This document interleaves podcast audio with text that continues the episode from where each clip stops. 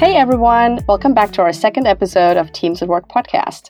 Today, Mark, who was our guest from last episode and our valued advisor to Bunch AI, is joining us as a co host. Welcome, Mark. Oh, thank you, Daria. I'm happy to be here again. Awesome. And of course, we have a new exciting guest for you today. I'm excited to have Raffaela Rein as our guest. Raffaela, it's amazing to have you with us. Um, in the past years, you've been on an amazing journey uh, as a founder, but also, of course, as a person. I can't wait to hear about all your takeaways and learnings. And it's really, really great honor to have you on the podcast today. Thank you for having me. Thanks for coming over. Um, yeah, let's just jump right into it. Um, so, Raffaela's journey is really amazing because basically, as um, not that many founders actually, uh, I think it's really quite um, a big achievement, especially in the Berlin community that is still also quite young. Raffaela has built, built um, Career Foundry from scratch into profitability after raising just 5 million venture um, funding, which is really, I think, a very efficient way to actually build a profitable, growing, and also truly transforming business. So I can't wait to hear all your learnings from that business, not only has Raffaela built one successful business, she also started a new one. So I'm also really excited to hear about your new um, adventure. So let's kick it off. Um, tell us a little bit more about where you currently stand in your journey and how you got here. Sure. Um, so, end of last year, I left my company Career Foundry. And at that point, we were 50 employees, we were profitable, we were a multi million uh, euro and dollar business. And um, I had built Career Foundry, I had founded it in 2013. And I was so in love with the idea of helping f- you know, close the skills gap, helping people find amazing careers with amazing futures. And um, I built that company for six years um, into what it is today.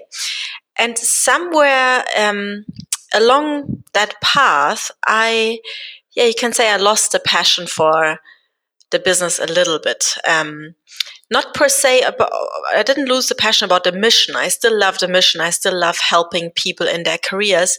But some something felt not quite as excited anymore and so i started thinking okay if I'm not super pumped about it, then I rather give it over to people who are pumped about it. And my, fortunately, my co-founder who I founded the company with was still super on fire for it. So he took over and I left last year and I started a new company. And that company is called Wild Wild Ventures.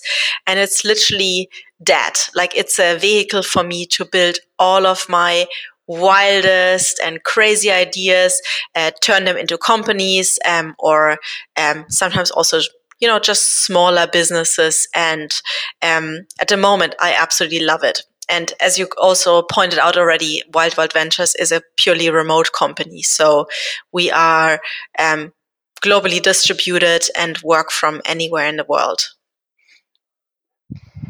That's really truly remarkable. When I was actually, um, I, I, started following you on um, Instagram, and of course, we'll share also um, your Instagram handle um, below in the podcast info. Um, yeah, I started following you. I think just before you decided to, um, yeah, switch from Career Foundry into the new adventure, and it was really interesting to see that you were more and more interested in um, the new ways of work. And I know you guys experimented uh, with that already at Career Foundry. It was really interesting to see how you also um, yeah, started kind of venture venture out while you were still with Career Foundry, and then um, it almost felt like I think at least I, as a follower, always felt like there is something happening. She's going to announce it. No one yet knows what it is, and it was so interesting to see that also personal journey uh, journey and be able to follow it so closely. Um, so thank you again for sharing all that, all the insights and also the learnings. I think being so transparent about the decisions we take as founders is really um, important for aspiring founders, I think. I'm sure. I'm glad you enjoyed it. it was really cool. Yeah. Um, thinking back, before we kind of uh, focus on the future again, uh, which I'm sure there is, uh, yeah, many many adventures to come and uh, ideas to share. Kind of looking back at the Career Foundry phase, where you, as you stated, you managed to build an amazing team, um, also cross-functional team with many interesting roles and kind of um, a very design-centric team, which I think in in the Berlin community also wasn't that frequent. Um, let's focus on that phase a little bit, and I would love to hear from you. What were the decisions that you remember as being key on that journey? So, what were the decisions? Um, and and maybe focus on positives and negatives that actually made the career foundry and your personal journey what it was in mm-hmm. the past years. Well, obviously there were a million great and stupid decisions on that way.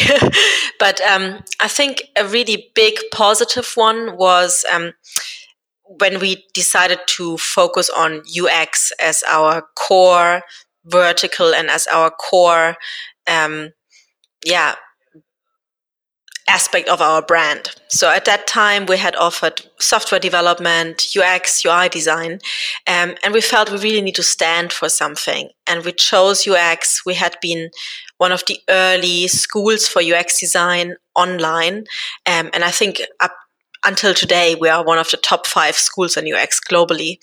Um, and really standing for for one thing and focusing on doing one thing absolutely amazing helped the company grow into what it is today. So i think um, as a learning out of this is it's better to focus than do many things at once at, at the beginning. Um, then a second um, decision we made which was both good and bad um, was we decided we wanted to have an amazing culture.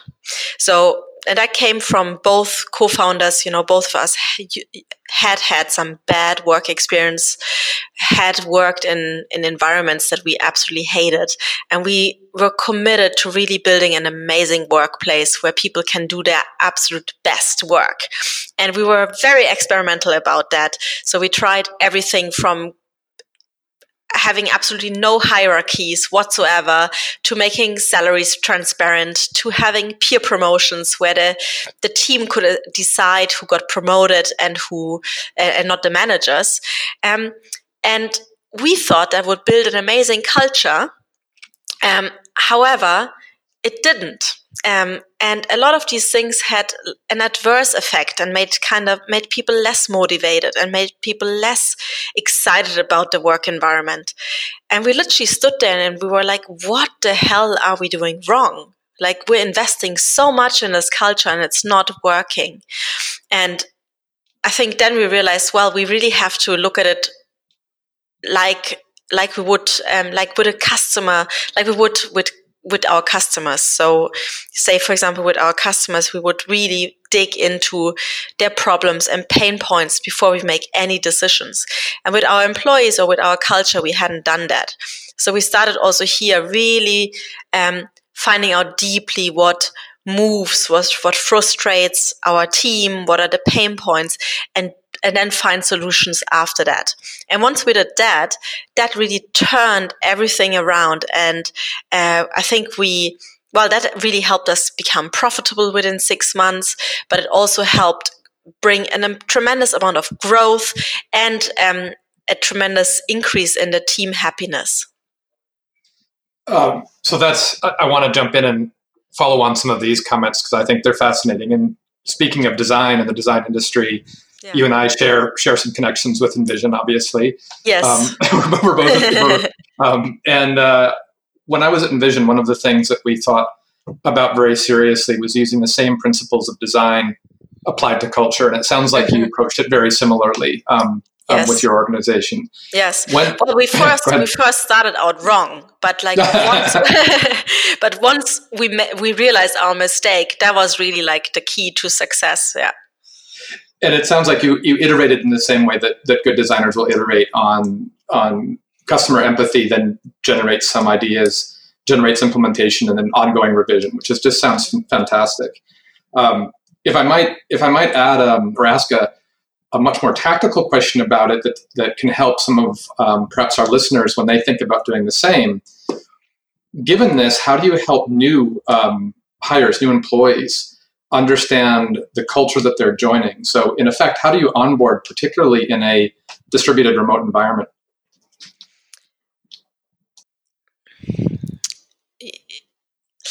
Well, um, so we have. so first of all, um, I think new people feel a culture immediately without you telling them anything, right? Like anybody can feel this when they walk into an office, whether that's, you know, a creative environment or a suppressive one. So I think to an extent they anyways feel it and they get swept up by the existing culture. What we do um, do to inform them on sort of, you know, our uh, yeah, what we want to be is we have a whole day, the first day they join, where they um, go through, um, yeah, all kinds of company related topics. They speak to different people in the company and they go through what we aim to do with the company, both in terms of, um, you know, product wise, but also culture wise. But as said, I think I think that helps, and I think that helps make people comfortable. But I think new people feel the culture immediately. So it's I think more important to work on the culture holistically, mm. not just for the new people. Makes sense. Thank you. Daria, back over to you for next. Yeah, I was actually wanting to follow up on two things. Um, one, with regards to um, also the culture, I think one of the things that we yeah hear a lot in terms of questions but also keep debating with our community is who is actually responsible for culture? And how does the mm. whole kind of like iteration process on it work? Because i think at least that seems pretty clear. Culture is obviously an organic part of how um, businesses are built so it's nothing that is set in stone. Of course it evolves over time as well. And more or less explicitly i think companies and teams iterate on it but in your experience, um, who should be in charge of that process? And are there different options, maybe? And how did you do it um, at Career Foundry the right way? Maybe you can also yes. share the wrong way learnings a little bit. okay. Well, so who should be in charge? So, in the end, I think culture is obviously made by everybody in the organization. Um, so, I do think everybody can do something to improve culture. However, um, most of the time it's probably the management uh, or the team leaders who would say, okay, we think we have to um, improve something in, in, our culture. For example, improve productivity, improve um, engagement, whatever it may be. And I think there's a lot that can be done. Um, and for example, at Career Foundry, you know, we have had many stages of of culture where the culture completely changed i think probably 10 times or so. And um, changed for the better and for the worse worse. So um, what we have done and what i would also advise others to do is first of all think what do you want to change in your culture or what do you want to aim for? Is it motivation productivity? Is it participation? Like basically find some yeah, some, some key behaviors you want to foster. And then you start asking your team about problems and pain points with that. So, for example, you would do a, a team survey and ask, okay, what, what, why aren't you product, or why do you think what, what could we do to make the office more productive? Um, and like, you know, maybe ask five questions around productivity. And then from that, you learn what you can actually do. Then I would say have someone in the, in the team, there may be HR, uh, be responsible to, you know, find like to, yeah, to build solutions but not just build any solutions, but really again, you know, check with the team if if the, these are the right solutions.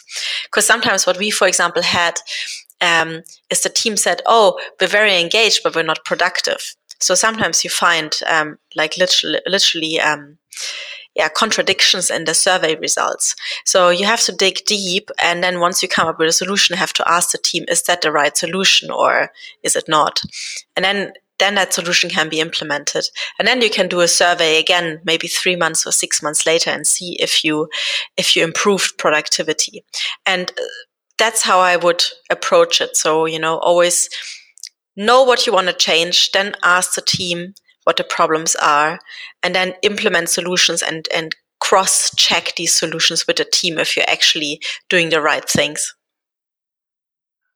That makes sense. Um, I think it actually is really nice because it gives kind of like a good bridge between the top down and the bottom up approach in a way, right? From what I understood, what you just laid out was something like um, the um, yeah the founding team or the management team that kind of has an idea on which behaviors may be um, lacking or which behaviors may be um, necessary to change would then kind of give that nudge or have an assumption or hypothesis that they're working off of. But the actual solution and the actual ideas on how to achieve the goal would then come yeah. from the team and facilitated with a support function or yeah although i have seen change also come from the team like for example you know we had people that said oh i want to learn more and they started book clubs around certain topics for example around you know marketing topics or um, leadership topics and so so things like that can also come from the team it doesn't always have to be from the management but i think normally it's probably the management who's um, Oh, actually, it doesn't have to be the management, but I think normally the management has certain behaviors and is more in a, or is in a better position to shift the whole company to to adopt to those behaviors.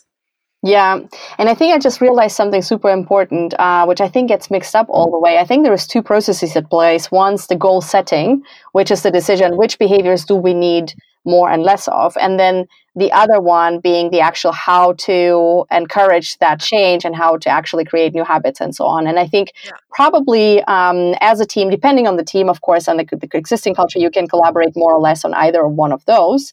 Um, what I'm hearing more is kind of like probably in in reality or probabilistically uh, speaking, the the goal setting will probably be, be more encouraged by the management, but can also be nudged and encouraged by the team, and vice versa, right? I mean, in the end, management team members are just also team members, and they might also have ideas on how to.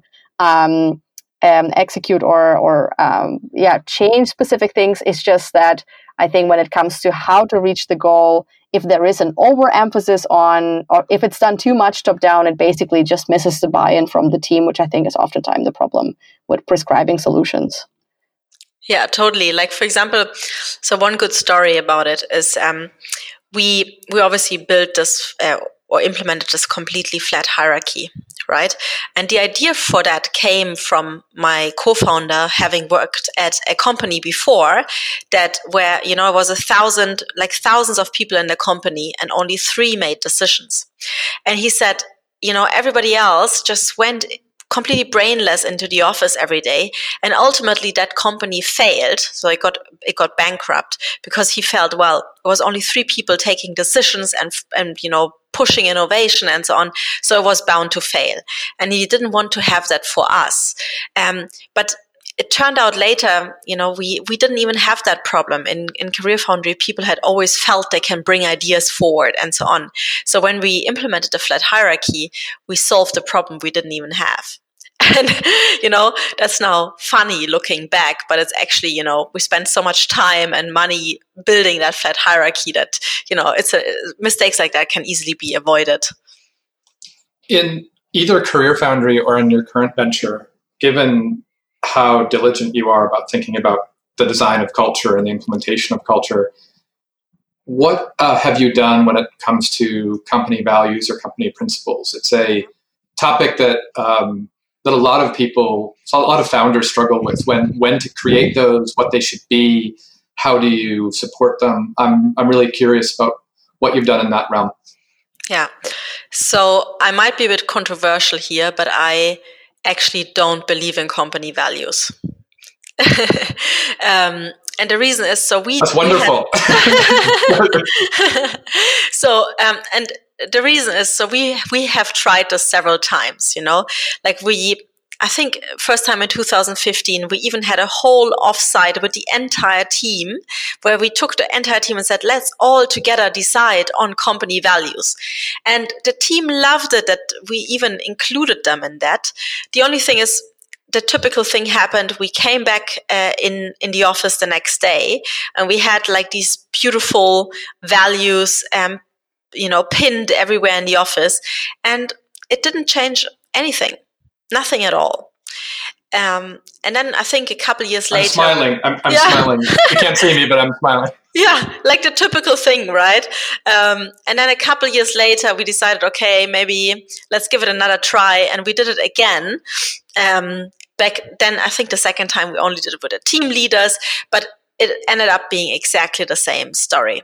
So, what I believe in is what I I think hinted at earlier is that as a management team, and I'm not just saying the founders or the CEOs, like all of the team leads, I think there needs to be a shared understanding what the what the behaviors are that that that the company wants to foster, and it shouldn't be more than four. Yeah. So it could be initiative, it could be innovation, it could be productivity, it could be lots of things. So, um, but not saying that out loud, but then really um, using the employee survey um, to find out how these four pillars of the company are going, what can be improved, what is not going well, and then measuring that every quarter um, as to how you progress on on these factors that you and on these behaviors that you set yourself. So, as an example, um, we we had four pillars, I call them, four set of behaviors we wanted to foster, and we had um, questions um, you know, say for example for productivity, what what how do you feel productive at the moment? Do you feel engaged at the moment? Uh, what can we do to make you feel more engaged? And then um, we would every quarter ask the same questions every quarter and then we could see does it increase does it decrease and we could find out okay why is there a decrease for example when we had an increase last month and i think that way is much more effective than putting a poster at the wall um, that nobody sticks to anyways I, I love it and while i'm sure that there are going to be listeners who are more let's just say values value centered in terms of promoting the values. I think at the end of the day, the most important thing is that everybody explicitly and implicitly agrees on how they're going to show up on a day-to-day basis and, and it almost doesn't matter how you achieve that so it, yeah. it's I, I, think it's I, I love your contentiousness on this issue yeah, yeah. Um, and i think yeah, that way also you have something more actionable right because a poster mm-hmm. at the wall doesn't change anybody's behavior right but if it's really part of the yeah, part of the survey, part of what management is measured on, for example, then I think it, it's much more likely to actually get trickle slowly into the culture. If a related question that is um, more about what you're doing now, and given that uh, a lot of the folks who are going to probably listen to our podcast are part of remote companies, mm-hmm. um, and and and I have a remote experience. You obviously have a remote experience and then it is obviously a very hot topic with companies like GitLab and HashiCorp mm-hmm. and Vision, all, all, all trying to prove this out um, eventually on the on the public market stage, right? Mm-hmm. Um, what do you what are you learning given given how seriously you take the engagement of your team in ongoing cultural creation? Um, it sounds like that's really important to you. Mm-hmm. How do you make sure that that works? um, when people don't have much in the room time? Um, and what are maybe things that ha- you've, you've, experimented with that have really worked in that? And what are some areas that, that you still are experimenting on and trying out design solutions on? Yeah. I love the question because again, I have maybe a controversial approach here. um, so I think a lot of people in general, whether it's remote or not remote, when they think of culture, the first thing they think about is, oh, let's all go out for drinks. Let's have an offsite in Mallorca or some beach resort. And that uh, sort of, um, these things are nice, don't get me wrong, but I don't think that they actually affect culture. These are one off things you know, that maybe bring the team a bit closer together. Um, but I think culture is really sort of the day to day, the nitty gritty. And so this may not be cool, but we are not doing any offsites. We're not doing any free lunches or anything like that.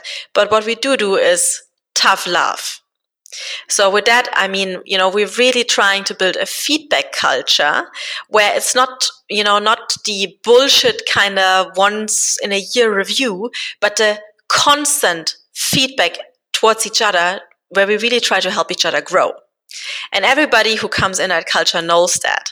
So basically, people who come in come in because they want to grow and they know okay here we are so invested in each other that we're going to give each other the really tough love the really uncomfortable feedback but not out of you know out of a meanness but really out of wanting to help each other grow and what I've seen, and this is not just my new company, this was also at Career Foundry, this goes way, way, way further than any team retreat can ever go. Because that shows the employee that this is a company that's invested in them and that is, you know, going to help them grow into their best, the best possible version of themselves. I, I love, I love your thoughtfulness on this. And, and again, um, whether or not you're controversial or not to the folks who listen to the podcast, what I what I think is a is a great snippet is this idea that that we don't build culture the few times a year we decide we're supposed to be building culture. We build culture day by day in the interactions we have and the way we interact with each other on a daily basis, which I think is both both correct and maybe often missed um, in a lot of companies. So thank you for yeah. that. Yeah, and it's hard, especially in remote in a remote context, right? To give that tough love, but also to make time to joke around via Slack. It's much easier if you meet somebody in the office over the water cooler and you make a joke then. So we really have to also stop ourselves, make sure we joke with each other while we're working. Um, but again, you know, I'm not, I mean, I'm not saying team retreats are wrong. I mean, they're certainly super nice, but I don't think they really build a culture, especially not in a, you know, in a really designy, in a, yeah, in a, in a, in a very thoughtful, long-term way. My question is a follow up to this one, um, which is still staying in the remote environment a little bit, because I think whether fully remote company and team or not, I think moving into the future of work, we all will be working remotely with each other in one way or another. And I think what's personally always tough for me um, as a founder, trying to always spread thin, of course, trying to kind of um, help the team, unblock the team on like seven different areas at the same time, is to actually build trust with each and every one person on the team. And specifically, um, as you grew with Career Foundry, I'm, I'm, sure you also probably made that experience where um, you, you don't meet everyone face to face anymore and people know you less and less. How do you make sure people trust you and you trust the people on the team, um, especially with the remote component? So, both remotely and um, maybe also face to face with new team members. So I think there's two layers. I think there's the trust with the people that you work most closely with, and then as a CEO or leader, you you also need the trust of the entire team. Um, so in general, for any leader, I think you can't build a great relationship, a trust based relationship with more than five or 10 people. So, for example, towards the end, we would make sure no, no single team leader of ours had more than five or six reports. Because at that level, you can really um, get to know a person, get to know, you know, their ambitions for the future, for example, and really can help them um, yeah, put them in a position where they are set up in the right way for their future, but you can also have enough time to give them the feedback they need and give them the help they need. Um, so this is the first thing, and that means you know me as a CEO, uh, for example, of a of Career Foundry, I only had four people who I was working that close with. But I, of course, also as a CEO, you need to have the trust of the entire team. So how do you get that? Um, I think um, actually Instagram helped me loads with that. Funnily enough, towards the later stages, because I think it gave people, you know, a, um, a, a, mirror into my brain that um, I wasn't able to communicate every day uh, to on to the team. But also, we had, for example, um, all team meetings every Monday, every Friday, where people could speak their minds, where we would, um, you know, tell people what's going on in the company, what, what's going good, what's going bad.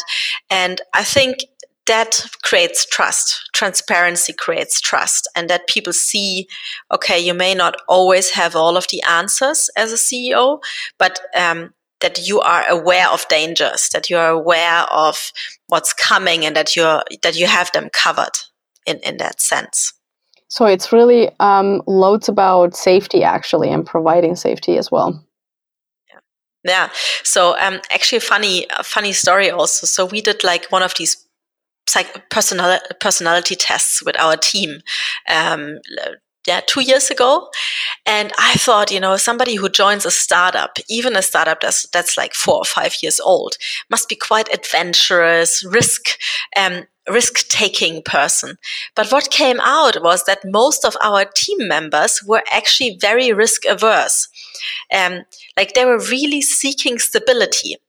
And now if you if anybody runs a software company that's listening to this it actually makes sense because most developers or designers choose those professions because they're not very risky professions. Like even if it doesn't work out with one company as a developer you always find another job. So actually i you know we found out developers designers are very risk averse people and hence our job as as management was to give them as much security job stability as possible. And that was like the highest need on the pyramid that totally makes sense. And I think that is actually something that I heard a lot of founders constantly struggle with, including myself, um, which is especially in the early stages where you actually build something from scratch and everything seems unclear yet. And there is um, a user base and a user journey, but things don't yet fully work out. And you kind of are iterating through the, the tough, like, valley of death scenario, right?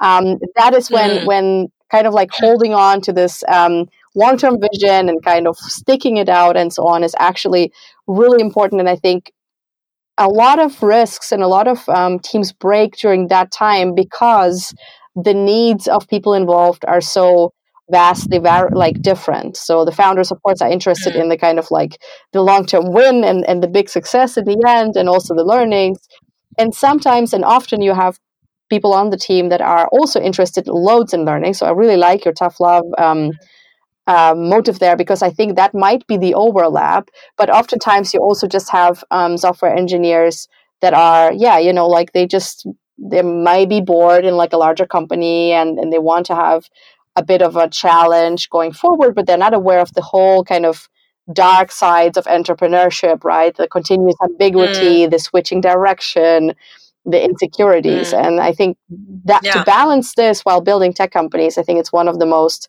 kind of tricky challenges that doesn't get talked a lot about. It's super, super hard indeed. Um, we also had um, exactly what you said developers from more established companies who joined us, who left again because they couldn't deal with that kind of uncertainty. And um, I think it's hard, like, you know no matter how much you tell somebody wow this is a startup you know it's it's up and down but it's going to be amazing. You know once they're actually in it and they see how up and down it is you can't um, like you shouldn't beat yourself up, up as a founder if you do lose them. Um, i think it does make sense to do a personality test like that fairly early on. You know there's tests like that online um, to find out at say every year or so um, which way your team is skewed. Because I think f- I'm pretty sure at the very beginning, you know, up until you're t- 10, 20 people, you have a lot more risk loving people on the team. And once after tw- you, you get to, towards 20 or so, it somehow sh- shifts and you ha- get more um, risk averse people. Or at least I think that's what happened with us, although I can't 100% say but it basically requires a different management style than a, and especially a different kind of communication. That's super interesting. Um, being mindful of your time of course and i know you're super busy as a founder um, i just have two kind of um, yeah um, last wisdom kind of questions um, in order to to really make sure we um, give our audience the, the kind of key takeaways so both questions are a bit high level, but I think very worth um, bringing up. The first one, obviously, since it's about teams, and I think it's so amazing to see how how you scale that company from you know the two of you in the beginning and then growing it to over 50 people what would you say is like the key secret to building great teams if you were to boil it down to a bunch of bullet points what would that be hmm. yeah I think definitely feedback. Like to build a feedback culture early, um, as early as possible, where um, you know the team gives you as a founder feedback, but also you give the tough love out early. Because I think that helps in so many aspects. It helps, you know, uh, find out early who's who's a good fit for the team and who isn't. Um, it it helps early discover problems or discover, um, you know, who maybe um, over like um, overwhelmed with a job. Um, so I think that is definitely, um, and that's hard. It's, it's also the hardest job to actually, you know, take the time and and give that feedback. Um, one example is, for example, I have um, an employee and she is amazing at the job she does, but she is she's not very good at coming to the point. So she's waffling. And that um, is per- uh, affecting her work performance because you know nobody else in the team wants to talk to her because they know it's going to take forever and for the longest time i didn't dare saying anything because you know this is not just a work thing it's probably a thing she has since she's a small child um, but I'm not doing her any favors if I don't tell her, right? Because like it does affect her work performance. So I did have to actually go and start talking about talking with people about these really deeply personal issues, which is hard. But on the other hand, you know, once I managed to get sort of an, an understanding, because often these people weren't even aware that they did, did, these things, then I could actually help them become better, not only at my company, but at any company that they will ever work at. And those are the stories that they kind of like carry with them, right? And also the, the real reason why probably people stick around is when you actually look back and you yeah. see, I've been here six months or 12 months and I'm a completely different person now. So, um, much, yeah. much more effective yeah. as, a, as a retention instrument than offsites. Yeah you probably heard that saying when they say, you know, people don't leave a company, they leave a manager.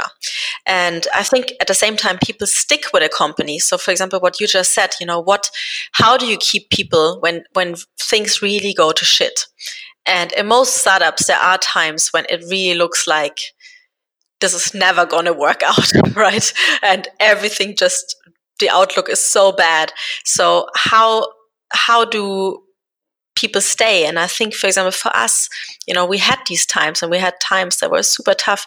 I think people stayed because of us, because they knew we were invested in them. And um, fortunately, they did stay. So I'm still grateful to this day. But um, yeah, I think it's it's about these this this in, investment in people. That's super good. Um, good advice. And and last but not least, obviously, the question um, around entrepreneurship and being a founder, which um, we all know is like one of the toughest but also most amazing experiences uh, probably in life.